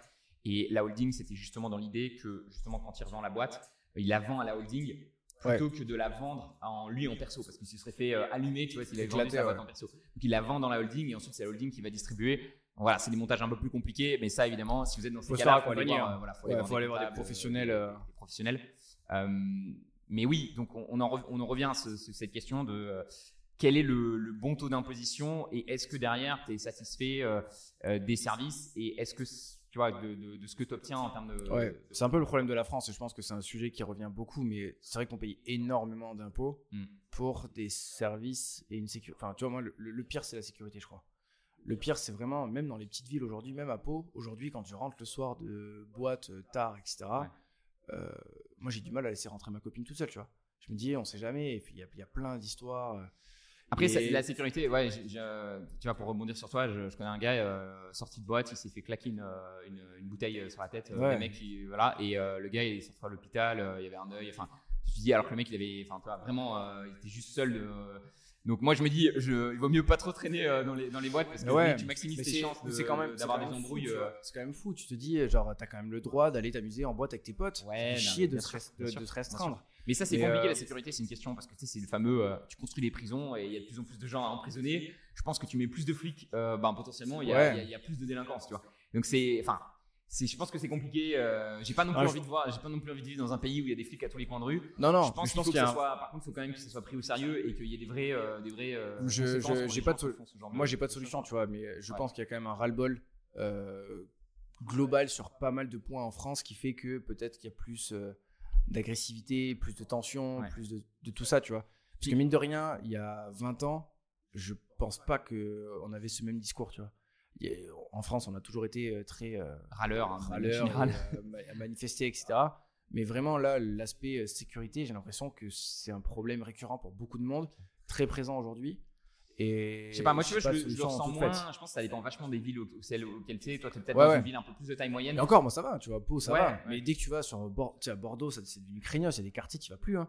Ça, ça craint. Toulouse, c'était connu, genre le Mirail, je crois que ça s'appelle, ça craint. Euh, Paris, il y a des quartiers qui craignent. Ouais, ouais, ouais. Mais j'ai l'impression que Marseille, tu, quand t'es à la campagne, euh, tu, tu, du coup, t'es un peu isolé de tout ça. Et tu vois, dans une, c'est pour ça que c'est difficile de faire généralité autour d'un pays. Si tu peux avoir vraiment une expérience complètement différente entre euh, si t'habites au Puy-en-Velay, tu vois, à Marseille, dans, un quartier, dans les quartiers nord à Marseille, ou si t'habites à Paris, en banlieue. Ouais, mais après, tu vois, c'est quand, même, c'est quand même quelque chose, tu vois. Après, il y a d'autres pays, il y a bien d'autres pays où c'est très dangereux. tu vois, au Brésil, dans les favelas, c'est dangereux, tu vois. Mais j'avoue que nous, en France, on est quand même un pays qui est très développé avec euh, beaucoup d'infrastructures, beaucoup de moyens, beaucoup d'impôts. C'est de l'argent public, tu vois. Genre, il faut en faire des choses. Mais je pense que c'est pas, c'est pas toujours lié. Et puis, euh, je crois qu'il y a pas longtemps, ils ont dit que là, ça y est, l'État français euh, dépense plus dans le remboursement de la dette que dans la santé, je crois. Donc, il y, a un vrai souci avec justement l'inflation, enfin les, les, la gestion de, les nouveaux emprunts qu'on fait pour rembourser les précédents emprunts commencent à coûter très cher. Et là, c'est compliqué parce que euh, après, tu te retrouves dans une spirale où euh, finalement, euh, tu as besoin de dégager de l'argent, mais juste pour rembourser les erreurs passées et pas forcément pour construire les nouvelles choses. Donc, c'est vrai que ça, peut être un peu frustrant de, faire partie de ce système-là. Et je pense que c'est aussi pour ça qu'en France, je pense qu'un souci qu'on a en France, c'est que on est de nature aussi à quand même beaucoup plus gruger un peu le système. et on voit de, enfin, je sais pas si par exemple quelqu'un vient vers vous et vous dit, ouais, j'ai fait des vacances à Maurice, je me suis, je me suis, j'ai déclaré mon je me suis mis en mon chômage, j'ai touché mon chômage, j'ai pu faire des vacances à Maurice pendant deux mois. Quelle est votre première réaction quand le mec vous dit ça? Bah franchement, il y a des gens qui vont dire bien joué mec, t'as géré. Enfin tu vois, genre en mode t'as géré, tu vois. Alors que dans des pays du Nord, on dirait mais, euh, enfin tu vois, la personne serait vraiment mal vue. On lui dirait mais t'as pas honte de, de, gruger le système comme ça. Et malheureusement, alors ça, je sais pas combien ça représente au total tous ces. Ouais, mais après, il y a aussi un problème à ce niveau-là, tu vois, c'est que quand même, genre moi, il y a une connaissance qui est sage-femme à l'hôpital et qui peut potentiellement partir au chômage pour 200 balles de moins.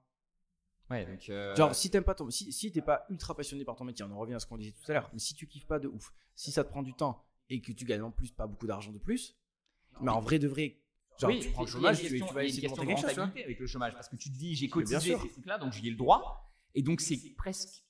Tu perds à ne pas en bénéficier, à ne, pas, ben à ne pas utiliser ce crédit chômage. Quoi. Et du coup, c'est un peu dommage parce qu'à la base, c'était pas ça l'idée. L'idée, c'était plutôt, t'es dans la galère, et on te des gens, vient t'aider vraiment parce que tu as perdu ton emploi, tu t'es fait virer, etc. Mais c'est vrai qu'aujourd'hui, ça devient un truc où tu te dis, ben, j'ai travaillé, euh, ça fait deux ans que je travaille, et ça serait peut-être bien que je prenne mon chômage parce que, euh, en fait, je gagnerais quasiment la même chose et ça me permettra de souffler et potentiellement lancer un side business, quoi. D'ailleurs, je crois que l'État français donne, euh, ça, ça m'est paru énorme, mais je crois que c'est 24 mois de chômage si tu veux lancer ton, activité. Donc pendant 24 mois, tu peux toucher un 1500, un 2000 balles. Donc, euh, et tu vois, ça, moi j'ai pas du tout. dire, en France, il y a plein de gens, enfin, je veux dire, c'est quand même une super opportunité, il faut en profiter pour, euh, si vous avez une idée de cette business, si on avez marre de votre boulot, c'est quand même une super opportunité pour, pour lancer un, projet. Et surtout quand tu es salarié, parce que tu as droit à ça, tu vois, pour le coup, j'ai pas du tout cet avantage de la France. C'est-à-dire que moi, euh, j'ai pas du tout cotisé pour le chômage, parce que j'ai pas droit en tant qu'indépendant. Du coup, en fait, je vais stopper mon activité, mais j'ai toutes mes charges qui vont continuer. Donc presque moi, en fait, pendant 9 mois, je vais être à moins 3000 par mois sur mon activité de kiné.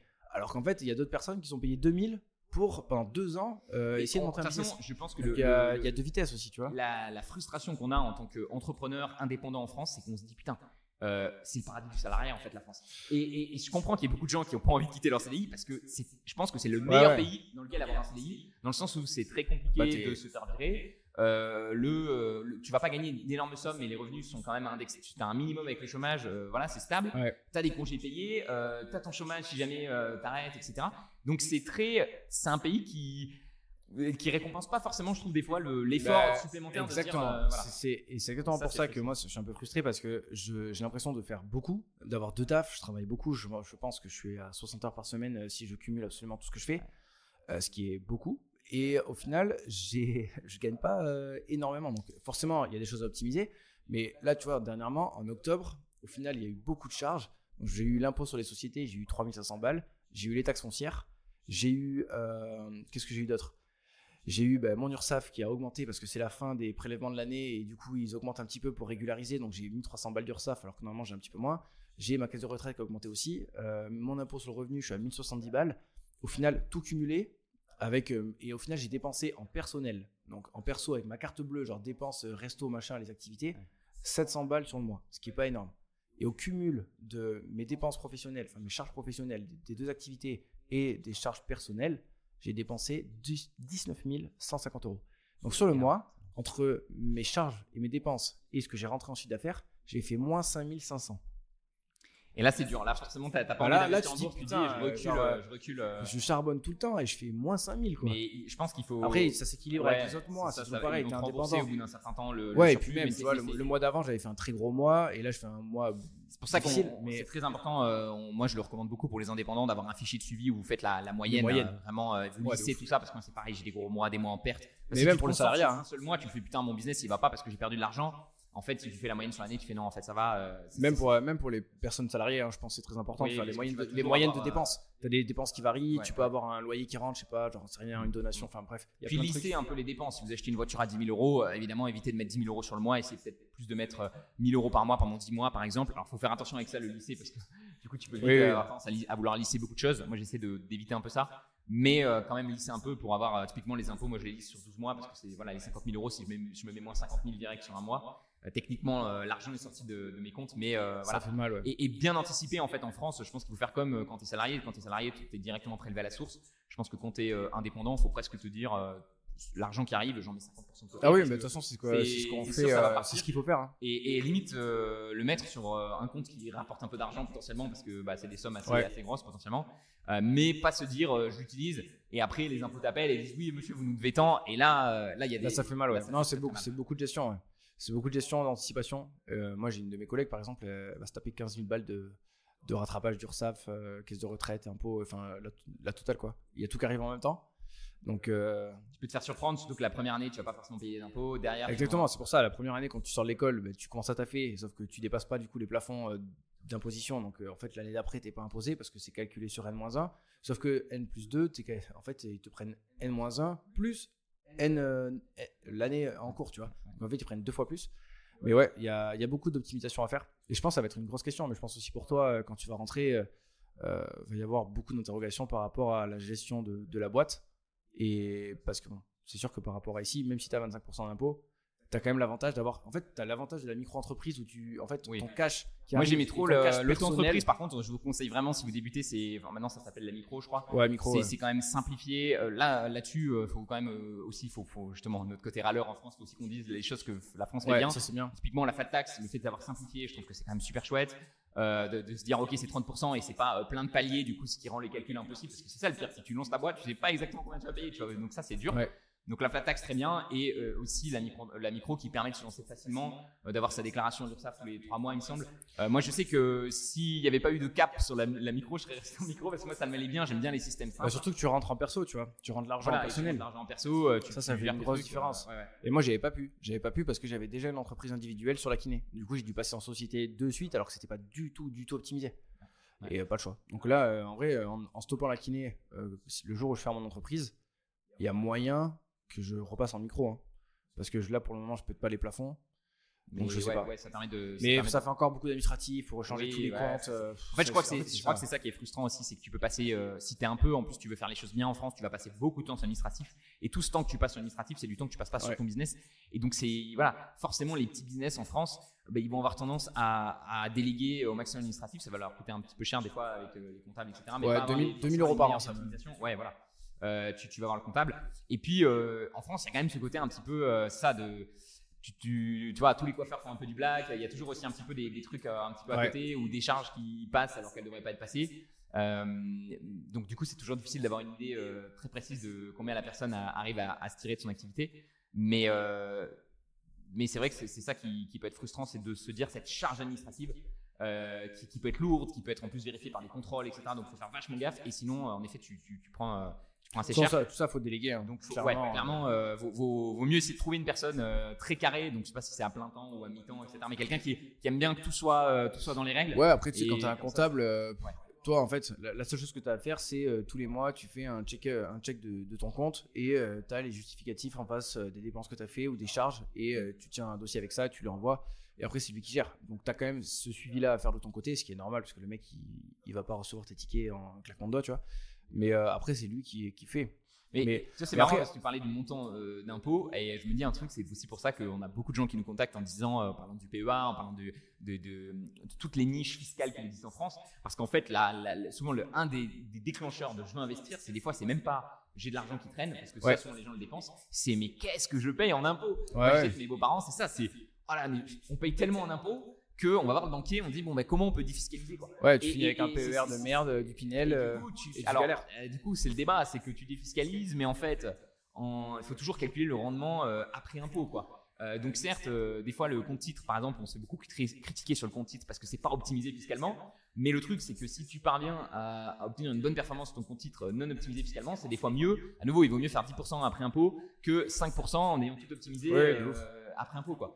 Je pense après, euh, ça c'est encore des calculs, euh, des calculs très complexes où euh, tu peux avoir des optimisations fiscales qui sont, qui sont bonnes, tu vois. Je sais pas, il y a le, la loi de Girardin, je sais pas si tu connais. En gros, tu vas faire des investissements dans les dom-toms, si je dis pas de conneries. je crois que c'est très spécifique ça. Il y a beaucoup, très spécifique. qui sont aussi. et, et tu peux. Les doigts, ouais, ouais. En fait, ça, je sais pas très précisément ce que c'est, mais en gros, tu peux avoir bah, de la bonne fiscs et de la mauvaise qui est genre en gros tu dois faire très attention. Il faut faire attention aussi aux frais, parce que les gens qui vont te vendre la oui, ils vont souvent toucher des énormes commissions dessus.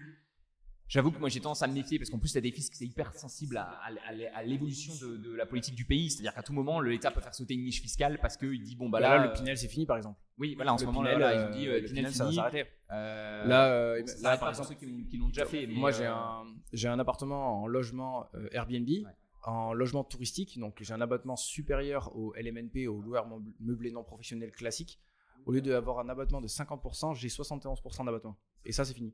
Donc en gros, enfin c'est fini. Ils l'ont pas annoncé officiellement, mais euh, euh, on, a compris que ça allait vite sauter. Et donc euh, bah, cet avantage fiscal là n'est plus, et donc je vais repasser à 50% d'abattement sur la LMNP classique. C'est compliqué quoi. Il faut. Il y a plein de côtés, tu es obligé de le prendre en compte en France parce que tu sais que en France, le, deux stats qui m'avaient choqué, c'est que je crois que tu as plus de 50% du PIB qui est, qui est prélevé en impôts.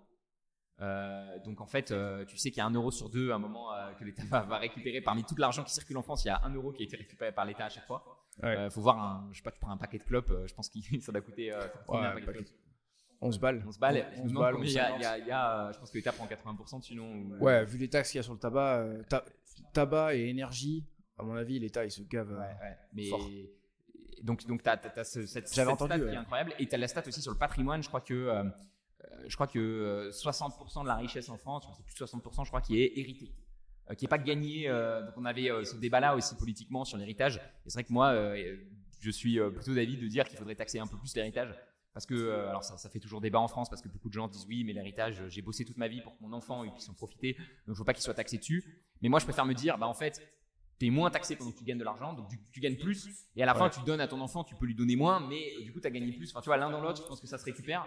Et je trouve que l'héritage, il a ce côté un peu injuste dans le sens où, euh, bah voilà, si tu es né dans une bonne famille, à nouveau, en France, il est plus facile, du coup, d'après cette stat, il est plus facile de euh, gagner, de devenir riche en héritant que en travaillant. Et, ça, c'est pas normal parce que c'est pas, du coup, c'est pas un pays dans lequel tu vas avoir de l'innovation, de la création, de la motivation. Comme tu l'as dit toi-même, des fois, si à un moment les gens se disent putain, en fait, enfin, je, je, peux me mettre au chômage et je vais gagner 200 euros de moins.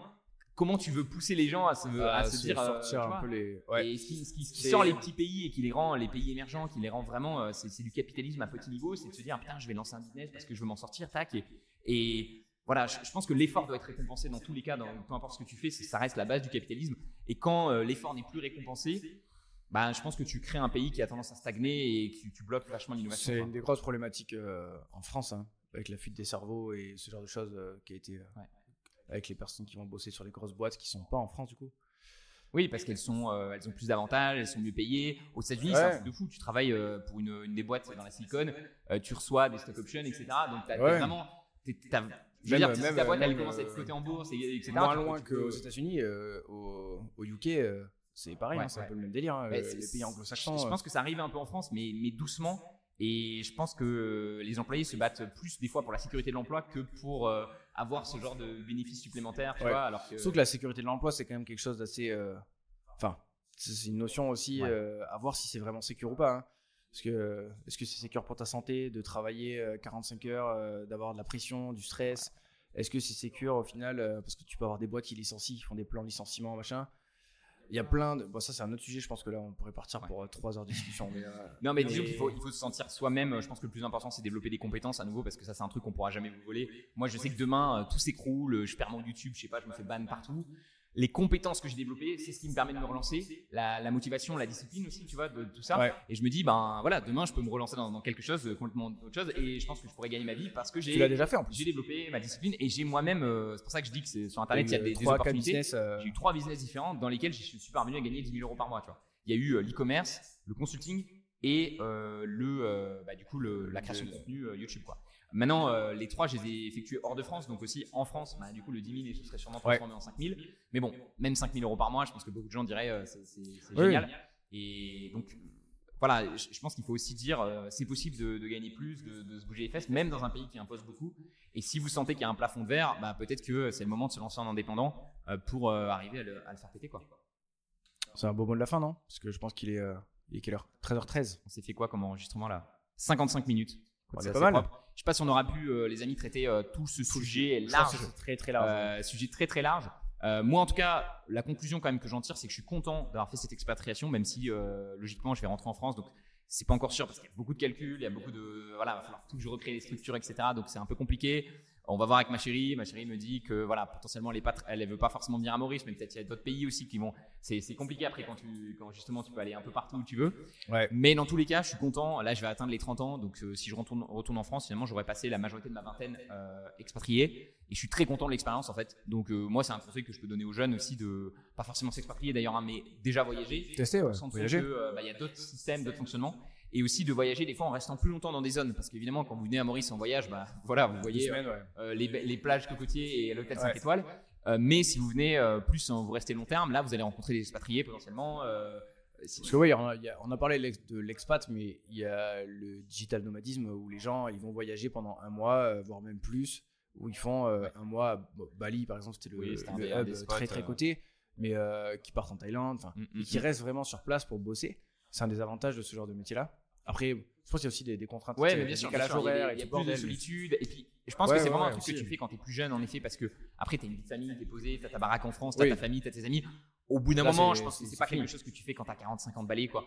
Euh, mais euh, voilà, donc euh, c'est pour ça qu'on on espère que cet épisode vous aura plu, même si du coup vous avez peut-être, vous êtes peut-être plus âgé, donc il y a peut-être moins de, choses qui, qui, vous concernent. Je pense que c'est plus des questions, enfin tu vois, les questions que tu te poses quand tu as 20 ans, c'est pas les mêmes à 30 ans, c'est pas les mêmes à 40 et à 50 ans. Euh, et je pense que j'espère qu'on sera encore là pour en parler. Hein pour, j'espère qu'on sera encore là pour euh, parler de l'évolution. Bah, parler de l'évolution, et nos réflexions vont évoluer, c'est clair, c'est sûr. Et moi, du coup, avec le retour en France, je pense que je parlerai plus du coup, bah, forcément des optimisations que, que, je vais faire, etc. Et, euh, et, et, montrer que voilà, en fait, peu importe le pays, on, peut, on peut, réussir et, et, avoir des, des bons résultats. mais que ça reste une option envisageable et que je pense que tu as beaucoup de. Moi, je suis content. Je pense que ça m'a fait gagner quand même beaucoup d'années finalement, tu vois, parce que ouais. je vais revenir en France avec un capital conséquent. Et je pense que si j'étais resté en France, après, tu, vas pas faire l'histoire, mais réussi un capital. Bah, quoique, je, je pense que j'aurais un capital. développer des, des skills euh, que tu n'aurais peut-être pas développé en France, un réseau aussi. Genre, ouais, c'est con, tu vois, mais euh, tu sais pas trop ce qui est. C'est hyper compliqué. Se passer, hein. hyper compliqué. C'est sûr que j'aurais été beaucoup plus imposé, puisqu'à nouveau, euh, Maurice, je suis plutôt à 25%, en France, j'aurais été plutôt à 50-60. Donc, j'aurais, d'après les calculs comme ça, deux fois moins d'argent, mais peut-être que il y aurait aussi d'autres choses qui se seraient passées, donc c'est toujours compliqué de refaire l'histoire. Euh, mais voilà, je pense qu'il y a toujours une période dans la vie, de toute façon, il y a une période d'exploration où tu, tu, regardes un peu différents métiers, tu testes un peu pour trouver euh, le truc qui va vraiment te plaire et pas euh, choisir la voie par défaut. Tu sais, c'est un des plus grands regrets sur le lit de mort. Euh, de ne pas avoir pris de risque et de tester des choses. Ouais, je, je, crois que c'est même le plus grand regret, ça serait intéressant parce que c'était l'ancienne génération, donc peut-être que la note, ça sera différent, parce qu'on le met quand même, ce message, euh, on en parle de plus en plus. Mais l'ancienne génération, le plus gros regret, c'est euh, je regrette de ne pas avoir vécu la vie euh, qui me plaisait moi et d'avoir plutôt vécu la vie que les autres voulaient de moi. Donc tu sais, c'est le fameux cliché, ton père il était, agriculteur et il, a dit mon fils tu seras agriculteur, et tu restes là. Et c'est très compliqué de sortir des fois de ce carcan-là. Et on est vachement influencé. Moi, je le vois, j'ai fini entrepreneur parce que mon père était entrepreneur. Du coup, j'ai beaucoup plus de respect pour mon père qui, lui, avait euh, un, père ouvrier euh, qui ah lui a dit va faire des études d'agriculture et qui, lui, a eu le courage de lancer quelque chose, donc de vraiment sortir du carcan. Et ça, c'est bizarre aussi, tu vois. Moi, dans tout mon entourage familial, je suis le premier à faire cette, enfin, ce voyage-là, tu vois. et, euh, et, tu vois, c'est difficile pour mes parents aussi parce que ils m'ont payé les études, et kiné, c'est un bon métier, enfin, c'est une bonne situation quand même. Et, euh, et du coup, tu sais, il faut leur annoncer que en fait, euh, j'ai envie d'aller faire autre chose. Et c'est je suis le premier et puis ils veulent te protéger, tu vois. Forcément, les parents ils sont toujours en mode euh, qu'est-ce qui est, le plus safe? Ils se disent pas qu'est-ce qui, veut lui faire gagner le plus d'argent ou le, plus l'accomplir. C'est plus qu'est-ce qui, qu'est-ce qui le, rassure. Et je pense que de toute façon, tout ce qu'on fait nous, enfin, moi je me dis, l'objectif c'était pas euh, de devenir riche, l'objectif c'était d'avoir la liberté de faire vraiment ce qui me plaît. Et de plus être contraint par le choix de l'argent. Et donc finalement, l'idée, ce que tu es en train de faire, c'est déjà commencer un petit peu à te sortir, euh, à aller vers ce qui te plaît sans avoir, sans avoir, tu vois, parce que tu aurais pu te dire, non mais j'attends d'avoir mis euh, en fait, de côté en bourse pour pouvoir lancer. Euh, même ça, j'en parlais, tu vois, il y a aussi beaucoup de personnes qui disent, ouais, mais j'attends, c'est pas dans 10 ans, tu vois, genre. pour ma seconde carrière qui au final n'arrive jamais parce qu'il y a le nombre de personnes qui disent je me lancerai plus tard mais en fait le plus tard il arrive jamais parce que tu as plus as de plus en plus de risques plus tu avances plus tu as de risques à, faire ce changement là donc ouais. Et après, on n'est pas parfait, tu vois. Moi, je suis content d'avoir euh, ah le courage de, lancer mon activité en ligne et d'avoir développé ça. Mais il y a encore des choses, tu vois, où je me dis, putain, euh, tu vois, je me dis, ah, j'aimerais bien faire un peu plus de théâtre. C'est toujours un truc, tu sais, qui, m'a plu. Euh. hier, on était au foot et il y a un mec qui m'a dit, qui m'a dit qu'il avait adoré. j'étais passé sur un petit sketch à Maurice. Il y a une espèce de petit stand-up où j'avais fait un sketch. Et il m'avait dit, ton sketch est excellent. c'est celui qui m'a fait le plus rire, tu vois. Et je me dis, ah putain, t'as toujours des frustrations dans la vie, des fois, de certains domaines où tu te dis, ah, je, je pourrais aller plus loin, tu vois. Et, il faut se le rappeler souvent parce que c'est trop facile de rester dans ta routine et te dire bon, écoute là je suis pas si mal que ça, euh, je vais pas forcément pour, aller pour absolument tout, hein. même le sport et tout, tu vois. Moi le, sport, euh, j'ai fait 5 euh, ans de CrossFit et en fait j'ai fait le constat que là le CrossFit, je m'amuse beaucoup moins qu'avant, tu vois. Et donc je suis en train de changer, je fais plus de paddle et en fait faut accepter que les temps changent, tu vois, et que, que t'aimer des choses que tu n'aimes plus trop aujourd'hui. Et je pense que rester enfermé dans, euh, dans ça et dans cet engagement-là, c'est un peu la spirale de l'engagement, tu vois. c'est, tu dis que tu vas faire un truc, mais au final, tu n'as plus trop envie, mais tu vas le faire quand même parce que tu as dit que tu allais le faire. et euh, il faut, il faut, je pense qu'il y, a vraiment un truc de. Moi, j'essaie de faire de plus en plus confiance à l'intuition. Tu sais, à. Je sais pas, il y a un truc, tu sens. Euh, moi, je sais que typiquement, là, tu vois, quand j'ai fait le sketch, je monte sur scène, genre, j'ai l'impression d'être à ma place, tu vois.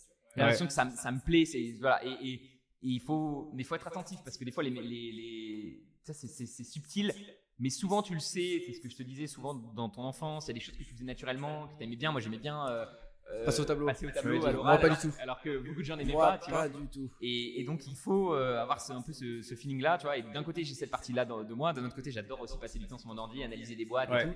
Donc, tu vois, c'est trouver petit à petit la chose qui t'accomplit le plus. Et vraiment se dire, on n'a qu'une vie quand même. Euh, on a parlé avec Tom, tu sais, le nombre de semaines défile. Je crois qu'on a 5000 semaines d'espérance de vie, quelque chose comme ça. Et euh, j'ai calculé, moi j'en ai déjà passé 1500. Bah, on, ouais, ouais. Et donc euh, la vie est limitée et on en a qu'une. Et il faut pas rester dans un truc qui, au bout d'un moment, tu te dis, bon, j'ai fait le tour. allez, il faut se lancer dans des nouvelles aventures. Je pense que c'est le pire, la, pire sensation d'arriver à la fin de sa vie et de regretter, tu vois. Je pense que ça va être horrible de se dire, putain, j'aimerais tellement revenir en arrière et faire euh, en fait des choses que j'ai pas fait euh, par peur, par crainte, par risque. La, peur, c'est la peur, c'est même, c'est même un, souvent c'est un indicateur parce que tu sais le contraire de l'amour, c'est l'ignorance. La peur, c'est souvent plus tu as peur de faire quelque chose, plus ça veut dire que ça a de l'importance pour toi et plus ça veut dire potentiellement que tu devrais le faire, tu vois. Parce que ça va te permettre de passer un cap, etc. Donc la peur peut être un, un, signe, tu vois. Mais c'est bizarre parce qu'on l'interprète comme quelque chose de dangereux et on veut surtout pas le faire parce qu'on a peur. Mais en fait, derrière la peur se cache souvent, euh, voilà, donc, plus de réussite que si tu l'avais pas fait. Exactement. Et, vraiment, euh, je crois qu'il y avait une chanson de Big Flo comme ça où tu disait, euh, tu sais, les, fameux regrets, il vaut mieux avoir des, remords que des regrets. Que des, donc il vaut mieux faire quelque chose et se dire, ah merde, j'aurais pas dû le faire.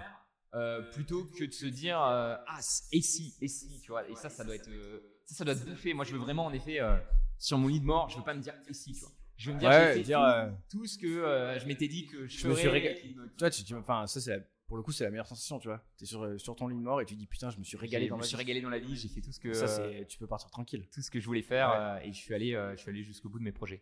Ouais. Bon, je crois que ça fait une, une autre bonne conclusion euh, sur cet épisode. Les amis, Allez, un, hors-série euh, en direct de Maurice. On espère que ça vous a plu, euh, qu'on n'est pas parti trop. euh, on a quand même parti pas mal sur des Ouais, sujets. c'est un sujet un peu hors série, mais euh, je pense que ça peut vous plaire également parce que c'est un sujet, c'est un sujet qui, qui parle à beaucoup de monde, mine de rien, la fiscalité en France Voilà. et ce genre de Et, l'entrepreneuriat. et la bourse, le, le fait qu'on en parle beaucoup, mais c'est qu'à un moment, il y, y a optimiser ses placements boursiers, c'est intéressant. Et, et d'ailleurs, je veux terminer là-dessus sur une note importante, c'est que si vous voyez que vous passez des heures et des heures à vouloir optimiser vos placements boursiers, posez-vous la question, est-ce que vous feriez pas mieux de travailler comme nous deux on est en train de le faire Ouais. dans le milieu de la bourse?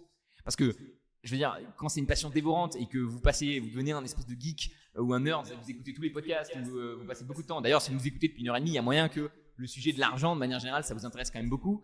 Et donc, est-ce qu'il n'y aurait pas un métier à prendre là-dedans? Euh, Parce que nous, bon, on a des chaînes YouTube, mais il n'y a, pas que les chaînes YouTube, il y a évidemment euh, conseiller en gestion de patrimoine. Ouais, il y a plein de. Ça- Bah, moi, tu vois, je viens de passer le, le conseiller en investissement financier. là. Ouais. J'ai terminé le, le diplôme, donc je vais passer la certif AMF.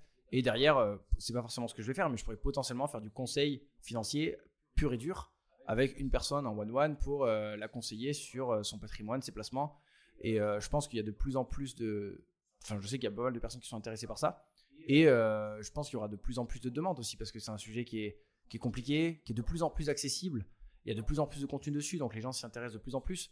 Mais euh, quand on n'y comprend rien, on n'y comprend rien, tu vois. Donc on a besoin. Ouais. Et quand on n'a pas envie de s'y intéresser aussi, on a besoin d'avoir Il y, a- y plein de gens qui ont besoin d'un accompagnement sur les finances euh, qui savent pas. euh, et je pense qu'en France, il va y avoir de plus en plus ce besoin de se dire ok, bah, comment je place mon capital. Et, Et des euh, personnes et- et indépendantes, personnes passionnées, tu vois. Parce que là, le problème, le problème de, de- de- de ces professions-là, c'est que la plupart sont biaisés parce qu'ils vont vendre des produits sur lesquels ils sont commissionnés. Et, donc forcément, ils, ils aiment même pas ça. Tu vois, ils ont fait un bac pro plus. un peu par hasard. On leur dit il faut que tu fasses un bac pro, tu vois, commerce, assurance. Et ils se sont retrouvés, tu vois, dans un métier. faut- Eux, ils sont pas passionnés. toucher, vous, vous êtes euh, passionnés. Franchement, demandez à votre banquier. Des fois, vous lui demandez euh, c'est quoi Interactive Broker, il est pas capable de vous répondre. Donc, euh, des fois, euh, la personne qui est censée vous conseiller sur les placements, c'est la personne qui a le, les moins passionnés par ça, tu vois. Ouais. Donc, il y a vraiment ce, ce problème aussi de se dire merde. Il faut aller, il faut aller vers les choses qui, qui se passionnent. Et il y avait un mec, j'aimais bien, il disait montre-moi ton YouTube et je te dirai qui tu es. Et euh, tu le YouTube de- d'un gars, si tu vois des vidéos de, de golf de partout, tu te dis bon à toi, le golf. un Et, bon et- et golfeur. on a cette chance aujourd'hui. Alors ça veut pas dire que toutes les passions doivent être monétisées, doivent être transformées en, en- tu vois, il y a- il y, a des fois des passions. Je sais pas, tu kiffes faire du jardinage, t'as peut-être juste envie de faire du jardinage et pas le, en le faire ton partager, métier. ouais. Mais quand même, c'est des, indicateurs. Et aujourd'hui, ce qui est fou, moi je- je- j'en parle souvent avec Clem, je dis, des, fois je vois des mecs sur YouTube, euh, ils euh, font des commentaires euh, sur One Piece, euh, le manga, euh, ils font des vidéos sur One Piece et ils gagnent leur vie avec ça, quoi. Ouais. Donc c'est génial, c'est-à-dire que tu fais, tu t'es passionné par un manga au point de, t'es- un nerd, tu te connais par cœur, tu fais des vidéos là-dessus et tu arrives à gagner ta vie avec quelques euh, placements de produits et tout. Euh, Ça, les mecs qui font la- du commentaire, du commentaire de la NBA qu'on a vu sur TikTok, Oui, là, oui. un mec euh, qui fait euh, beaucoup beaucoup de vues avec euh, un résumé tous les jours. euh, je suis sûr qu'il fait la TikTok money lui, tu vois. Et, je, connais un mec sur ça. Qui fait des, je te l'ai dit, euh, je connais un gars qui fait des, euh, donc LOL, le jeu League of Legends, il fait des, il fait des, des captures de, de, De jeux, ouais, de de- des meilleurs passages de certains streamers. Et pareil, il a dit qu'il faisait 2000 euros par mois avec TikTok. Alors, après, c'est toujours pareil. euh, combien de temps ça durera euh, Est-ce que c'est. Oui, c'est- mais c'est quand même un truc. Je veux Mais- dire, si vous êtes passionné par vois- euh, League of Legends, vous êtes passionné par le montage, tu fais ça. tu- Qu'est-ce qui t'empêche de. Oui, bien sûr. Et je pense que tu vois, ce genre de business c'est peut-être éphémère. Ouais. Genre, ça durera pas un temps, enfin tout le temps, mais tu développes tellement de compétences que tu rebondis derrière. Donc, Ouais, c'est- euh, c'est ce qui s'est passé pour moi qui avec le tout ce qui est- drop, ouais, tout ce qui est pris n'est plus à prendre. Ouais. Enfin, aujourd'hui, tu sais faire du. T'en fais pas forcément, mais tu sais faire de l'ADS. Alors que c'est une compétence que tu as développée quand tu faisais du drop, Ouais. euh, dont on n'a pas forcément besoin aujourd'hui, mais tu sais le faire. Ouais, ouais. Je, alors, Et ça a dû évoluer. une tu vois, faudrait que je me- je me Ouais, bien sûr. Mais c'est une compétence qui est monétisable. D'ailleurs, je, je tiens à dire ce qui fait la force aussi, c'est d'avoir de la compé- d'avoir une compétence qui est actualisée parce qu'aujourd'hui on est dans des domaines qui évoluent très vite. Ouais. typiquement, mes connaissances de Facebook Ads, j'étais euh, devenu un pro euh, en 2016, 2017, 2018. Je pense qu'aujourd'hui, je m'y remets, je comprends plus rien parce que ça a dû beaucoup changer, etc. Donc c'est des domaines aussi, c'est ça qui est intéressant, c'est que en six mois, en matant euh, toutes les vidéos et en étant à fond et vraiment déterminé, vous pouvez atteindre un niveau où euh, vous en savez plus que 99. Il y avait quelqu'un qui disait c'est difficile d'être bon partout, mais c'est étrangement facile d'être très bon sur un domaine. Sur un et donc, si tu te concentres sur, bah, tu vois, l'ex- l'exemple typique, la publicité sur les réseaux sociaux, ou même la publicité sur Facebook, ou même la publicité sur TikTok, encore plus spécifique, Ouais. bah, franchement, je pense qu'en deux il y mois, a un de paquet d'agences, euh, tu peux être meilleur que 99% des gens. De. Et c'est un vrai business, c'est-à-dire qu'il y a plein de gens qui vont être intéressés par vos services et vous proposer de la publicité sur TikTok. Il y a plein de marques qui voudront faire de la publicité. Donc, c'est pas forcément le truc euh, passion, euh, tu vois, total, mais ça peut. Il y a aussi ce côté euh, quand on s'intéresse à un domaine et on se dit ah ça me plaît. Bah, en s'y intéressant de plus en plus, on peut devenir passionné. Moi, j'étais pas passionné. J'avais une boutique où je vendais des produits pour les chats. J'étais pas passionné par les chats. Euh, et j'étais pas non plus passionné euh, par, euh, voilà, par, par le monde des chats. Mais finalement, le, toute la gestion d'une société e-commerce, Shopify, les Ça, c'était cool. etc. Là, j'ai trouvé du, du plaisir. Donc au final, j'ai switché parce que je voulais vraiment un truc plus passion qui me plaisait moi, avec lequel j'étais plus aligné. Mais euh, il est possible aussi de mixer un peu des trucs, de se dire ok ça ça m'intéresse. Euh, là il y a beaucoup de demandes. Tu sais, c'est un peu euh, l'ikigai des japonais, ce Ouais. que tu aimes, ce que tu peux apporter au monde, là où il y a de la demande.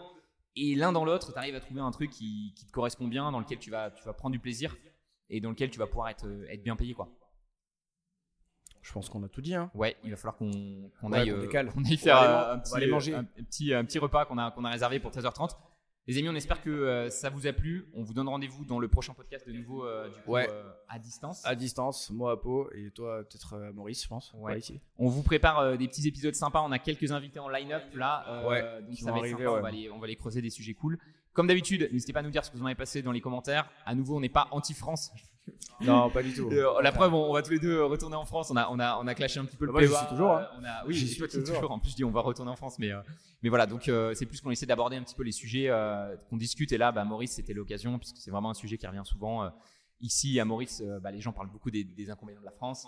Les Français parlent beaucoup des inconvénients des expatriés, donc c'est un, sujet intéressant. On espère que ça vous a plu et on vous donne rendez-vous dans le prochain épisode où on, Dans parlera, quelques jours, quelques semaines. on retournera sur un bon focus On va bourse. essayer de reprendre le rythme aussi parce qu'on a un peu perdu le rythme ces derniers temps.